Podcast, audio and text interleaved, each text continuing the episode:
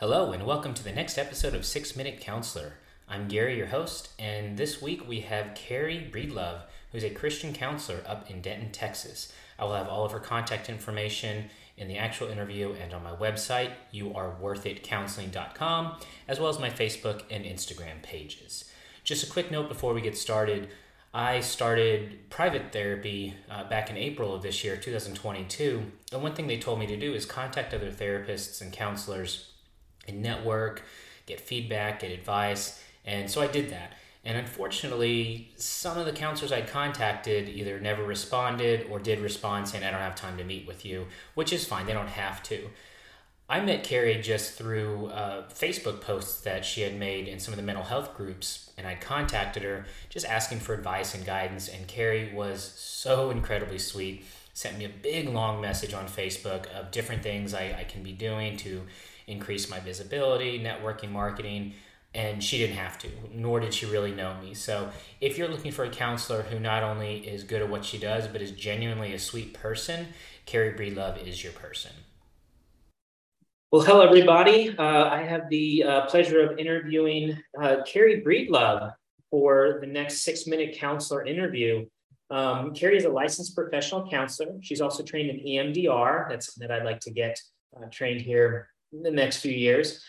Carrie helps women find joy on their unchosen journeys through Christian-based therapy in her practice, breedlovecounseling.com. That's B-R-E-E-D, lovecounseling.com. And I will make sure to put links to your website and all that good stuff on my Facebook page, Instagram, as well as the website. So if you, any of y'all are like, what was that website? You can find it on that stuff later on. So Carrie, how are you doing? Great. Thank you so much, Gary, for having me on. I really feel honored just to be able to speak about counseling and about my practice. So thank you so much for having me. Perfect. Pleasure is all mine. The first one I did, I was like, I'm looking forward to this. And it was a lot more fun than I thought. And I thought it was going to be a blast. So this is a treat for me. So thank you. Thank you. Thank you. Well, Carrie, we'll get started. A couple questions, just some general questions. And I always love people's responses to this because I've heard a million different ones, but what made you want to get into the mental health industry? Yeah, so it's really interesting. I think probably for most people, it goes way back even into early childhood, probably for a lot of people, and just what kind of gets them interested in the field that they end up in. There's different influences and factors. And so for me, my parents were part of a church growing up, and so they would regularly be having people in our homes that they were mentoring, discipling, encouraging, and they were just really modeling being with other people and helping people along the way in their faith and just in life, even practical kinds of life help. And I just saw that modeled, and I really think that set a really just a good stage for it. But then also just, I feel like how God just naturally gifted me and interested me in being able to listen to others and help others. My parents will tell the stories where I'm like going to mom or going to dad, you know, do you have a problem with mom or what's going on over there? And like trying to resolve conflict, you know, just even as a kid being interested in that kind of work and those kind of relationships. So really from early on, I feel like the seeds of that were born. And then just along the way, I just had a desire to help other people. And one of my first big real adult jobs was at Denton County MHMR, working in crisis intervention, case management services. And in the beginning, I felt super overwhelmed by that. But the longer that I stayed there, the more I really saw it as such a great fit. And I just love the work and love the experience of being with people. That's awesome. I've worked for not Denton County, but a different MHMR, never worked in crisis. So you definitely have my sympathy and respect for doing that. That's something I don't know if I would be very good at. So kudos to you for doing that. And that's a very much needed service that, you know, a lot of people would not have otherwise. So thank you for doing that. So you mentioned you worked at the Denton MHMR. Now you're in private practice. What made you want to move from a community mental health center to working in private practice? Yeah, there's a lot of different factors there. So as I started getting my licensure, really the thing that sent me back to school in the first place, and this is a big part of my story that I talk openly about, is that my husband and I have been on our own journey of infertility, our own unchosen journey, as I speak about, of infertility. And so I thought, well, I can't have kids. So what do I need to be doing with my time right now as we're trying to sort this out? And I thought, well, might as well go back to school. So I went back to school and got my degree in rehabilitation counseling and just started, figuring out what I was going to do from there, and finally left MHMR, obviously looking for greater pay and all of that after having you've been to school, you got your license. So I was looking for that, but also just looking for new experiences. And so I worked at a small integrated health clinic and had a lot of opportunity to implement things that, inside of a community mental health system, you have limitations on what you can do just due to the way that it's structured, and so I had a lot of freedom and flexibility there, got a taste of that, loved it. And then just decided, okay, I think that the next step for me was either to work for an insurance company or launch out into the brave unknown of private practice. So I thought, I think private practice is going to be a good fit for me. And it's something that I'm curious to pursue. And it just seemed like the next step where God was leading me. You thought about doing insurance? Well, that's what I know it sounds strange to think like one or the other. I'm sure there's many other options in between, but I had seen a lot of people from our mental health center that got their license go on to make great money in the insurance industry and working for an insurance company and all of those things. So I thought, well, is that what I'm supposed to do? But I talked to some of them and they're like, hey, what we know of you and how you love being like in the trenches with people, I don't know that that's going to be the best fit for you. Maybe you'll like the money, but just the interactions with people and the way that it was, they encouraged me to consider other options. And so here I am in private practice. So those of you listening who are mental health professionals, licensed, unlicensed, would like to be working in insurance as an LPC. What would one do with that? Is it approving like insurance claim submission, things like that? Yeah, there's a variety of different things, and I can't speak super great to it since I've not worked in that industry, but just from what I know, it's considered utilization review would be another kind of word there, where you're reviewing people's stay or giving input on does this person, perhaps need, inpatient versus outpatient care. There's so many different nuances. Within an insurance company in and of itself, there's a lot of different roles that an LPC could play, but, and they're needed, they're needed there because we are using insurance. So definitely a place for people, to find experience, but maybe not as much just face-to-face with the clients, more on the back end. Yeah. That sounds for me personally dreadfully boring. But there's a counselor I used to work with. I think she was a phenomenal counselor, and she moved into doing that. I said, you're going to sit in front of a computer and stare at a screen all day. She was like, I can't wait. So go for it. Go for it. For some people, when they've cut their teeth in community mental health and they've gotten that burnout bill, it really can be a nice option. Some of the people that I talked to, it was a great fit for them and they actually really loved it. And I know quite a few people that have stayed long-term there.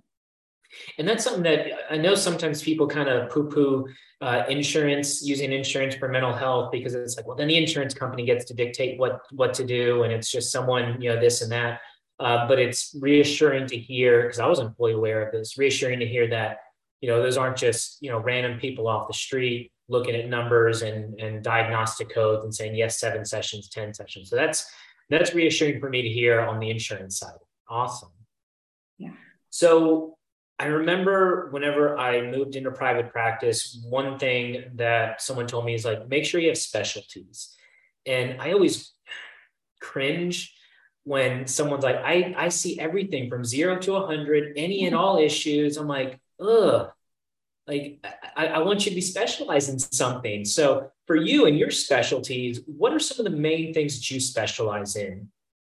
Yeah. And I do want to say something before I answer that question, just to validate and to affirm what you're saying, because for anyone who might be listening, who's concerned about specialization or having a niche for themselves and thinks that they have to see everyone, I was there too. In fact, I feel like there were different messages I was receiving. There was the messages of you got to know everything and see everybody kind of thing. And me going into the field a little bit older, I actually took a 10-year gap in between my bachelor's and my master's.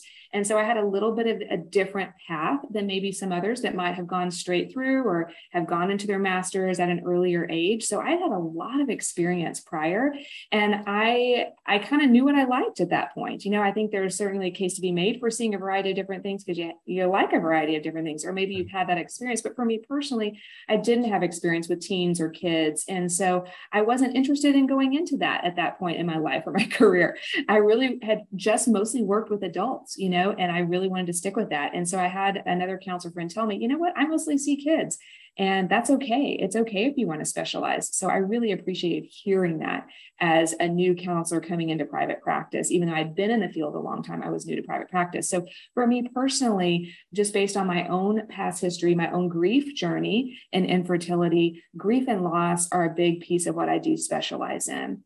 And so it's not only something I have a lived experience with, but just a heart for individuals who are grieving in some capacity. So that could be infertility, but it could also be any kind of death. I've seen individuals who have had family or friends that have died by suicide. That makes it kind of a complicated grief type of situation for them.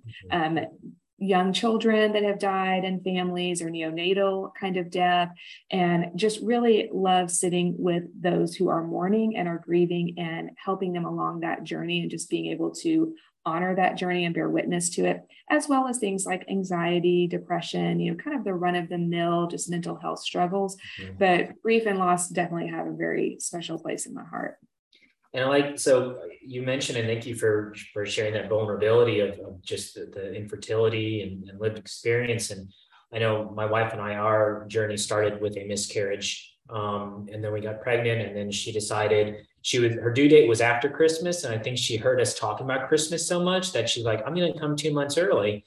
And so we spent almost 3 months in the NICU, a lot of scary tests and whatnot. And that's something I think it's more common than people realize. And I know I don't post much, I need to, but I don't post much on social media. But when my wife posted about the miscarriage, people came out of the woodworks. Oh yeah, I have this, 5 of them, blah, blah, blah. And I'm like, oh, it's just not something people talk about. So super excited. And that's something that, I think there's a great need for. So thank you for doing that. That's definitely not one of my specialties. I'd love to, but I'm glad that we have someone like you who has the ability, both from the lived experience, as well as just your expertise working in that. So that's awesome. So I'm sure you get the same thing. Friends, family, hey, Carrie, I need to see a counselor. How do I find you?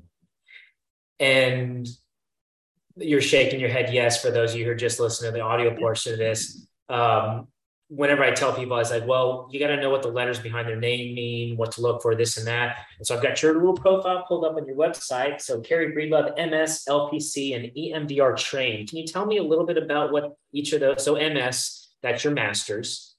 That's right. Master's of Science. Mm-hmm. And you said it was in rehabilitative counseling? Rehabilitation counseling at UNT. And so it's a counseling degree program that is like any other counseling program. You get all the same stuff that you get in maybe a general psychology type degree program. But the thing they put emphasis on in the rehabilitation counseling program is disability. So you talk about aspects of disability and counseling within that context as well, both neck up and neck down. And then they also put an emphasis as well in the program on employment, just because they are one of the universities that does train the rehabilitation counselors for the state of Texas and provide what's called a CRC, Certified Rehabilitation Counselor, which is something that's required if you work in vocational rehab at the state level. Can you elaborate a little bit for our listeners? I think when a lot of people hear disability, they hear, well, I think they hear a few certain things, but sometimes it's like, oh, that's somebody with a little handicap sticker on their window who maybe have mobility issues and a wheelchair, stuff like that. Can you expand on just some of the most common types of disabilities some people may not be aware of?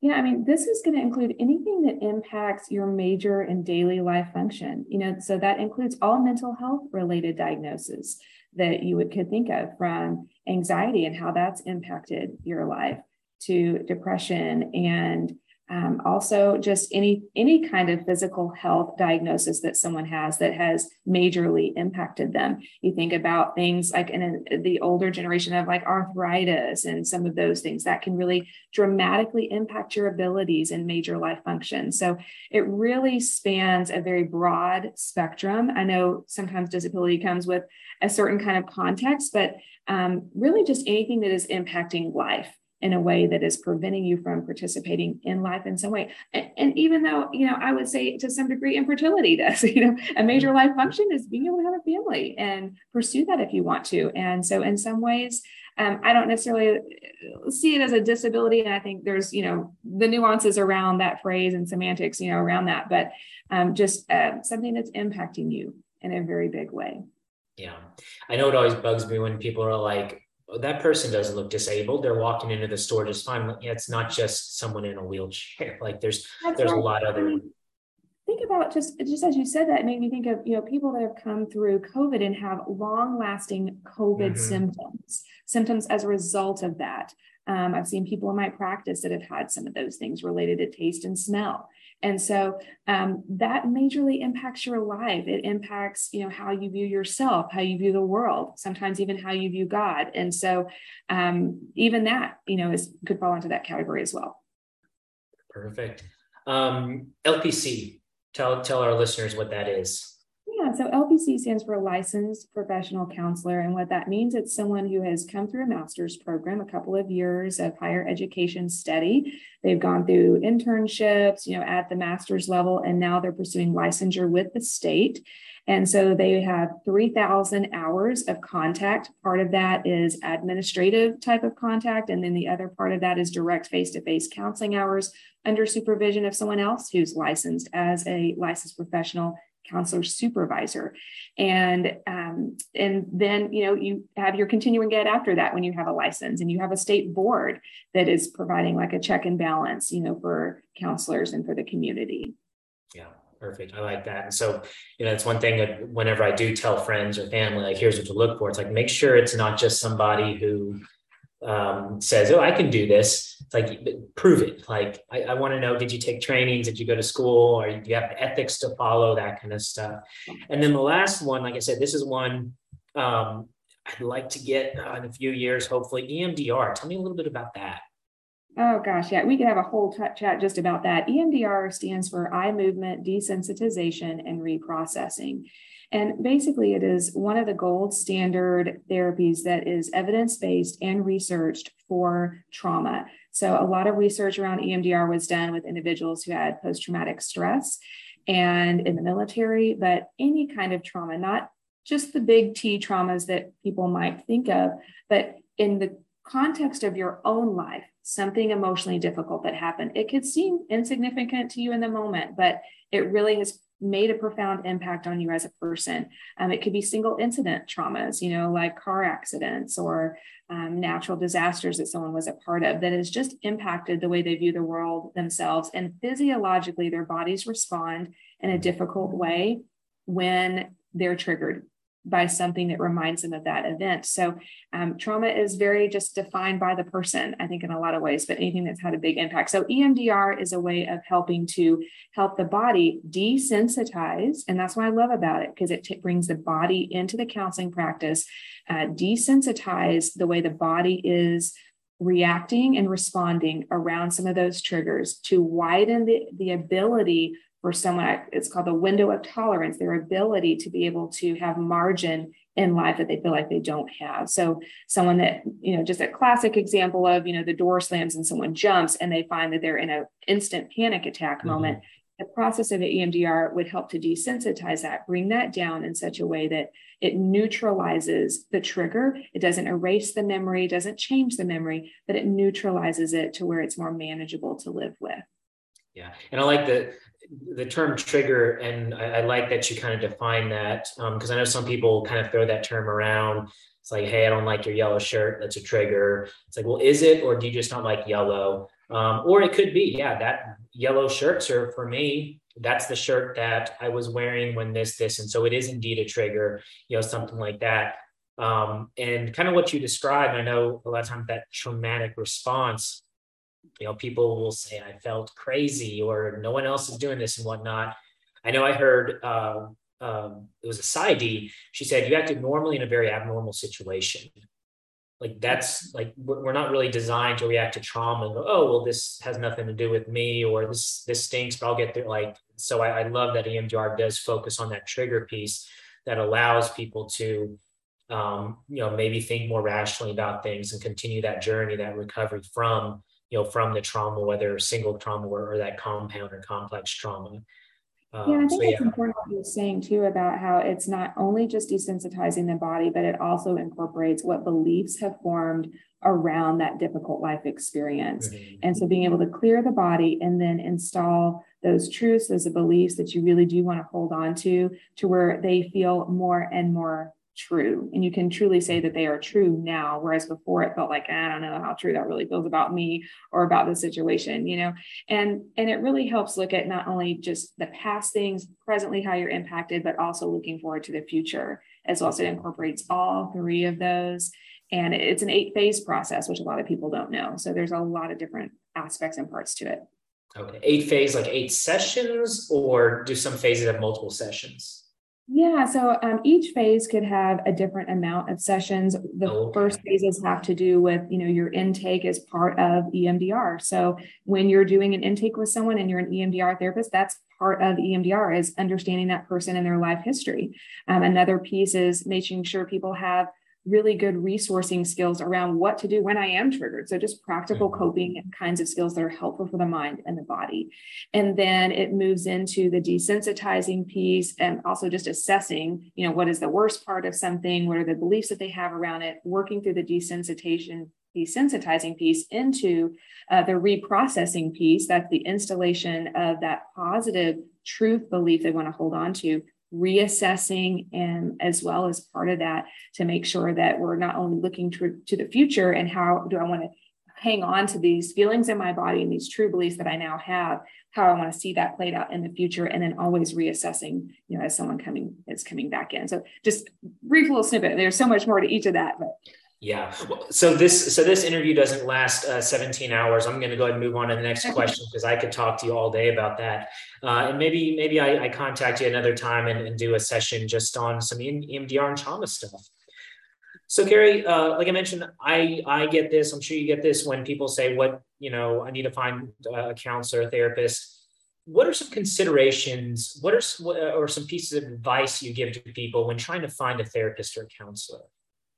Yeah, as I was thinking about this, there's several parts to this I think are really important, because they're the most common questions I tend to get when someone is contacting me. And so I would describe it in this way: investment and direction. So investment, including what is your availability, both inside and outside of the time for you to have that session. Do you even have the availability, you know, for yourself? And do you want telehealth? Do you want in-person? Really considering those options. And also with investment, what is your budget for that? Do you have insurance? Do you have a health savings account or a flexible spending account? A lot of people don't know that those can also be used for paying for counseling. So what is your budget for that? And do you have insurance you want to use? Because that really can determine the direction of who you're seeking and how you're going about choosing a therapist.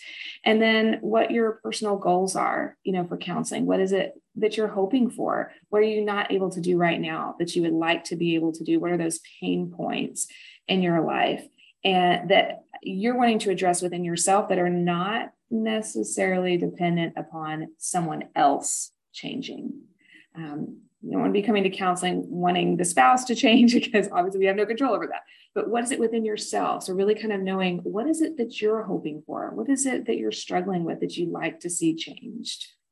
I like that. And yeah, man, if I didn't nickel every time someone said, well, if so-and-so was just nicer to me, I'd be good. I'm like, well, send them in then. Maybe I can convince them to be nice with you. But until that happens, let's learn, you know, what you can do, what's it within you, not to condone or to say it's okay that person's a jerk, but you know, that kind of thing. So I like that part. I'm taking notes down here because I always love the question, because especially I've spoken with teens sometimes. I'm like, what are your goals? Mm-hmm. Well, everyone has goals. What do you mean you don't know? You know what you're. So obviously, I know you got to ask it in different ways, but I like the what can you not do that you want to be able to do. I love that. I'm stealing that next time I'm doing some goals. Yeah.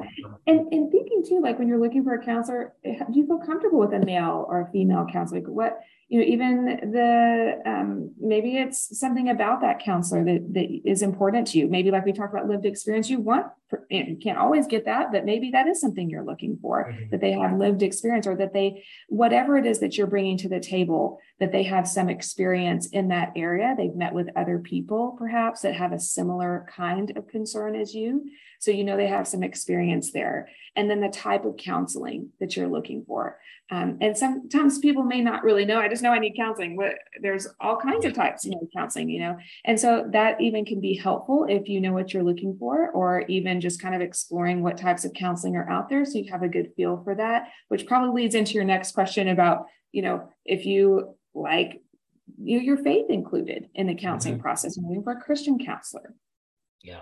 And yeah, you read my mind. And that is something, that, you know, I wanted to touch on. This something I know I reached out to you for a family friend, because I was like, I know what I've experienced when someone says Christian counseling, but I was, even for me, I was like, what is Christian counseling? Is that the same as counseling with a Christian? Is, you know, that kind of thing. So some of the main difference between Christian counselor, a counselor who is Christian but doesn't market themselves as a Christian counselor. And then just counseling that doesn't mention or highlight religion or spirituality. Sometimes we'll call it secular counseling. So what are the differences there? What are the main dynamics of a Christian counselor?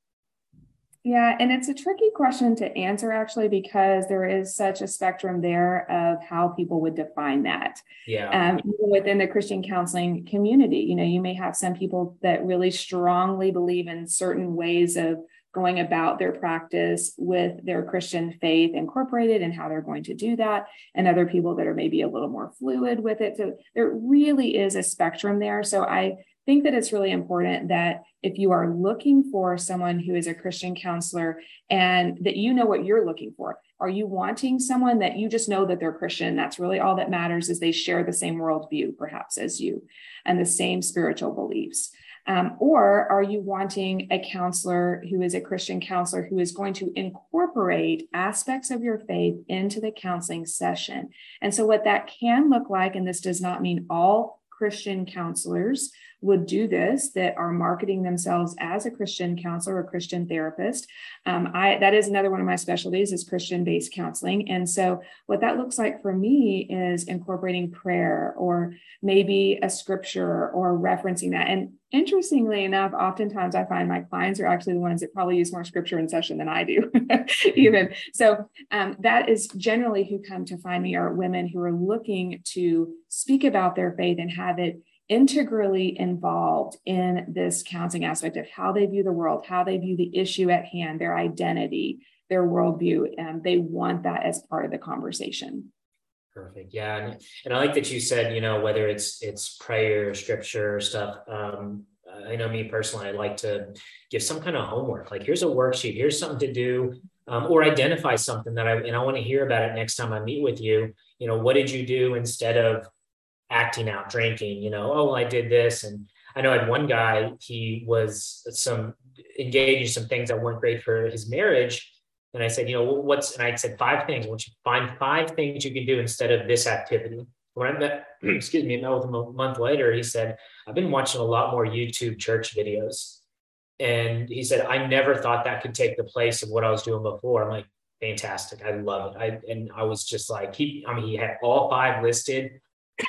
Excuse me, all 5 listed. He'd been using them. And he really, and kind of like you said, they sometimes bring up scripture more than you do. He did. I didn't say like, do it, secular religion. And he was just like church videos. And I think there were 2 or 3 religious Christianity focused things that really helped him completely outside of anything I did. So I think that's really awesome to hear that aspect of it. So as far as, because I've heard, you know, I want a Christian counseling approach, or I want count, like you said, counsel with someone who is a Christian. So maybe not we're talking as much about scripture and prayer, but just someone shares the same worldview. What are some pros and cons you've found in your experience of implementing faith into counseling? Yeah, I love this question. I think there are both, really, you know. So with the pros, you know, I do see a lot of women who have a really deep sense of comfort, knowing not only that we're sharing the same beliefs, but that there's a comfort level that we're going to pray in session, and they look for that. They're waiting for that. And I've even had people say, okay, wait a minute, we didn't pray yet. You know, like, it's really important to them. And so they know that I'm comfortable with that. I'm going to lead with that. And I always ask, is it okay if we pray, or is it okay if I pray? I don't make someone else pray, you know, so unless they want to, you know, but some people do, and they're like, yeah, I want to pray, you know, and that's important to them. And so there's the pros of just knowing that for that individual, there's a sense of comfort there. And that's a huge pro, because when there's a sense of comfort, there's also a building of trust and rapport, which is really huge for counseling, and that you have a rapport with your counselor. So that can be a helpful piece there. And then, you know, also just for that individual, knowing that as we view their life circumstances, being able to lay scripture, lay the gospel, lay just the life of Christ even on top of what they're walking through, there's this connection and relationship with God that gets enhanced as a result of that, because that is, you know, especially with someone coming in wanting that as part of their counseling experience, that you're developing and working on not only the relationships they have with others, but also with God. And so that can just be really grounding and affirming and rooting, you know, for people. And just a piece from knowing that bringing God into the dialogue of what we're doing. I've had clients say, hey, they're really glad that I do these therapy styles like EMDR, but that it's spirit-led, and that I'm encouraging them, if they are wanting to bring God into that process, whether it's through visual imagery that we're using in the EMDR process or other things, have just been really powerful and helpful for them, even in their own faith journey. So those are some of the pros. I would say when it comes to the cons of incorporating faith into the counseling space, I do feel like there are times for individuals who come from a church background, would identify as a Christian. Sometimes we can get a little cognitive on ourselves and giving our Sunday school answers and may have a hard time really being able to just sit with the heavy emotion, sometimes without immediately just invalidating ourselves and what we're going through, you know. And so sometimes I find that just that inner critic, you could call it the inner Pharisee if you want, you know, that can just be our beliefs that sometimes can get distorted, even internally, you know, and end up sort of shielding us away from being able to express and process through past difficult things. So that could be a potential con, is when faith almost becomes sort of this protective shield of actually dealing with something. Mm-hmm.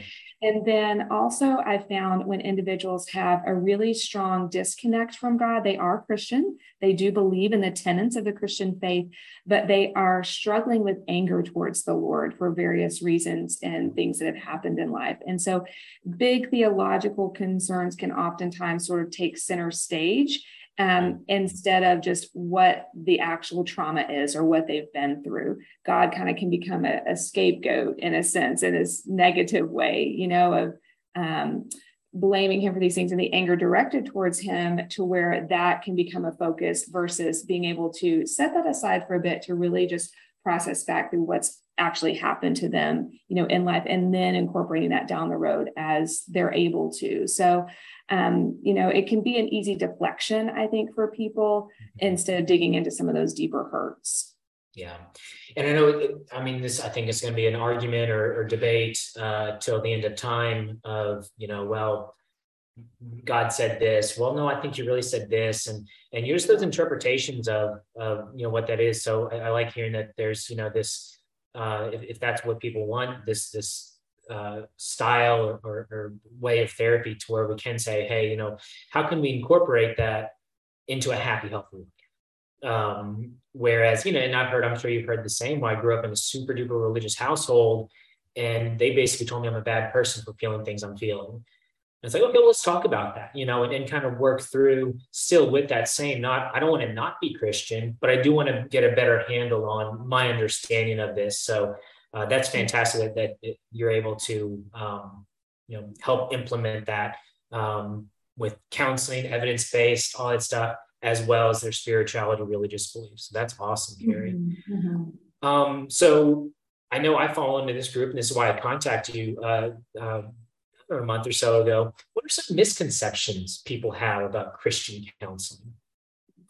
Yeah, I mean, I think it can fall into different categories for people. They might think, oh, this person's just going to preach at me. They're just going to give me a verse to take home, and I'm just supposed to read that and be better. Or maybe they're going to just tell me the things I'm not doing right, kind of taking more of that maybe possible judgmentalism, kind of, be Bible heavy in a sense that's not kind or caring as to what I'm going through. I think they're, at least from what I've seen, that's some of the things that I see that come out. You may have other things that come to your mind when you think of that.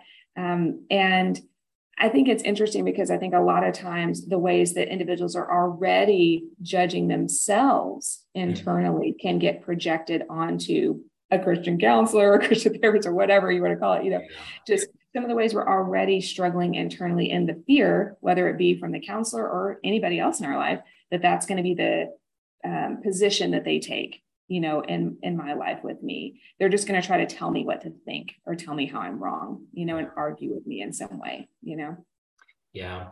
And that's especially if someone has had a either bad experience with someone in the church who has just been judgmental, right, telling them what to do, that kind of thing, or just anybody to say, well, this person's just going to do that. It's like, well, give them a chance. And I know one of the things, and I've heard this just with counseling in general, is like, oh, you're just going to tell me what I'm doing wrong and what to do right. And I was like, I wish. I mean, that'd be great. If I knew what to do, I'd write a book and be super duper rich. Like, that'd be great. But I like hearing, clearing up that misconception is I'm not just going to bark scripture at you, judge you. Most of my clients, I don't know about yours, they judge themselves enough. They don't need another source of judgment. Right. That's so right. And in some of the Christian counseling circles I'm a part of and affiliated with the Association of Biblical Counselors. And it's really cool to see, just even in some of these, all associations are different, so they're not all going to be the same.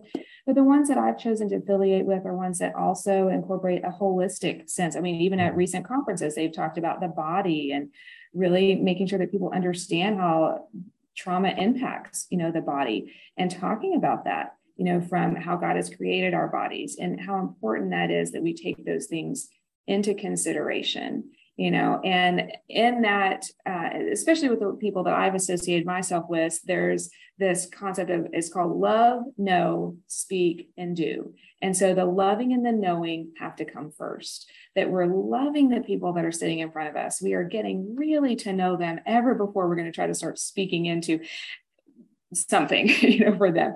And I think that goes with friendships, that goes with counseling relationships and building rapport, and then encouraging someone to take action on something. And that could be anything, when we come in, even with friendships, and someone's telling you like what you need to do, you're like, hey, I just want you to like validate that I'm having a struggle here, Yeah. So I'm gonna throw you a curveball. This was not on the list of questions I sent you. But especially with this, the Christian, Christian bend, Christian faith, that kind of thing. I wanted to talk about forgiveness. And this is something that if I could wave a magic wand for a lot of my clients, I'd be like, forgive yourself. Like, just forgive yourself, do that. And I heard one thing, it was not forgiving yourself is like drinking poison and hoping the other person gets sick.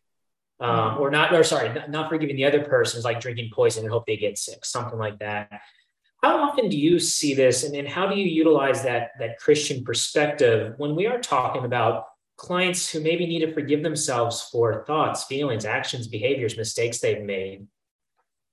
Yeah, I love that question. And I take maybe, a unconventional approach to that, perhaps, I don't know, a different way of thinking about it. I say sometimes the reason I feel like individuals struggle forgiving themselves is because they were never meant to, that we are constantly saying, try to forgive myself and I can't. I mean, we hear that over and over again. And I'm like, why is that?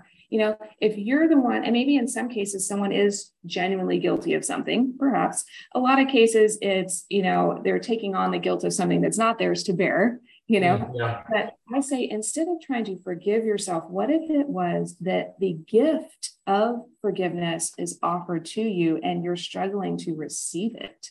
struggling to open that gift. As a Christian counselor, I say, you know, God gives us forgiveness. If you're feeling guilty in the courtroom, you can't just jump over the judge's bench or into the jury and start dealing out, you know, forgiveness, things to yourself. That doesn't make sense. But what if you were given it and you're struggling to live in the sense that you have already been forgiven and you're struggling to live within that identity of forgiveness? And so what would it look like if the gift of forgiveness were a gift under a tree, and just like at Christmas perhaps, and you just left it sitting there, something that someone had given you that had great value, and you chose not to open it, chose not to receive it and to utilize it? And just getting people to maybe even just shift perspective and take just a different view of it. And I've seen individuals in my practice just kind of it gives you kind of a permission to not have to figure out this, how am I supposed to forgive myself kind of thing. But just think of it from a different perspective. What if it's just me receiving what's already there? I like that. I had a client years ago, very religious woman, very, very sweet lady. And she would, I will never forgive myself what I've done. And I said, well, would God forgive you? She said, oh yeah. I said, so you know better than God? She goes, whoa, no, that's not. I said, it's kind of what you're saying. Like, I'm throwing some confusion at her. And she was like, oh, and I said, so you have higher standards for yourself than God does. She goes, but she goes, that's not fair.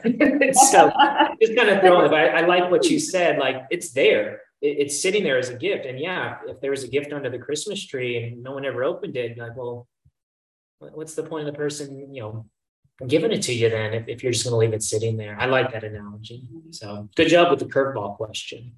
You're welcome. So I got a couple questions to wrap up. And these are questions in these interviews. I'm going to be mostly, I think, for now, interviewing mental health professionals, but I would like to also interview people who aren't mental health professionals. So these are more for mental health professionals. And then just for our listeners who are thinking about getting into counseling therapy groups, spiritual group, 12-step group, something like that.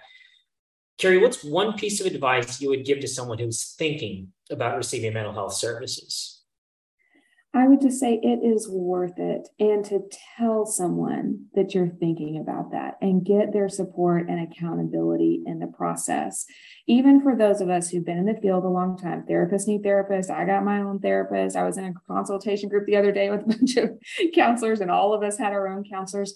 But the process, even for me, as someone who's in the field, regularly networking with people, it probably took me like a year before I ever even finally scheduled, finally attended, finally did it, And so I would just say, tell someone and get their support and accountability. That is huge.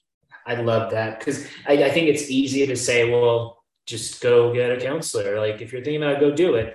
Obviously, like you said, it's not that easy. And I heard this stat once. It was the median amount of time it takes someone with, I think it was severe mental health concerns, 10 years. It's like, that is a long time to suffer unnecessarily. But I like that you kind of offered a step. Don't leap right into counseling if you're not quite ready, but tell someone you're thinking about it. I love that piece of advice, and I'm going to steal that as well. So I've asked you a whole bunch of questions today. Loving your answers. I'm taking notes. I'm going to go back to this stuff. Obviously, not everyone's going to remember everything in this interview. What's one thing you would like people to get out of the interview today? Yeah, we have covered so many different things, and so I think a two-part thing for me. One, from the Christian. Well, Carrie, the question was one thing. I'm going to allow it because you've been very nice to me, but just for the record, I asked for one. But I'll let you have two. You did. But, I would say that, it's so important, as a Christian therapist, I have to say, that I would want someone to take away just knowing that if they're struggling in that way, just to know that God in Christ is close to the brokenhearted, and he saves those who are crushed in spirit, that he sees and he hears, and he gifts counselors to do the same, to be his hands and feet, to see and to hear and to bear witness to that struggle that they may be in. I have a box in my office. My Kleenex box actually has verses from scripture that all have things related to crying or weeping. And I've always loved the verse that talks about how Christ had loud cries and sobs to the one who could hear him and to the one who could save. And so I say, if Jesus can cry loudly, then so can we. And we have a Savior who understands that. And I just think that's so important, not only for someone who might be just seeking counseling, but also for the counselors themselves, you know, that they are not alone in that journey of being with someone and journeying with someone, that they have strength outside of themselves as well as part of their counseling process. Awesome. Like we said, God gives counselors. I was speaking to a friend and he said, I was always just told, go pray about it. But you don't need to go talk to someone like that. I guess he was kind of taught that's not Christian of you to go, like, just trust God, feel happy, and that's it. But, you know, I, like we said, God created counselors like that, you know, so if that's the case, then why aren't we using that gift and that tool? I love that. I love that. Carrie, man, so much awesome stuff today. Thank you so much for taking time out of your day. I know you got a session to get to a little bit later this evening, but I really appreciate your time. If people are wanting to get in touch with you, where can they do that? What's the best way to go about finding Carrie Breedlove? Yeah, the best way is through my website. It's breedlovecounseling.com. And then I'll give my email, my phone number here as well. But the website has everything. It has all my contact information, as well as just some valuable resources as well. I have some blog posts, some video posts and things on there that could just be really encouraging and helpful for people. So that's breedlovecounseling.com. My email is Carrie, Carrie, @breedlovecounseling.com. And my phone number is 940-448-0298. Awesome. What's your home address and which windows are easy to get into? Carrie, thank you so much. I'll put links to all that stuff on like I said, my Facebook, Instagram, and my website as well. So if you forget that, if you wrote the number down wrong, I'll have links to all that stuff. Carrie, thank you so much for taking time out of your day. I really appreciate it. And just like the first one, I had such a blast in this interview. You're welcome. Thank you so much. You're welcome. And now a disclaimer. This podcast is not intended to be a substitute for professional mental health diagnosis or treatment. If you have serious questions or concerns about your mental health, please speak with a mental health professional or other qualified health providers with any questions you may have regarding your mental health.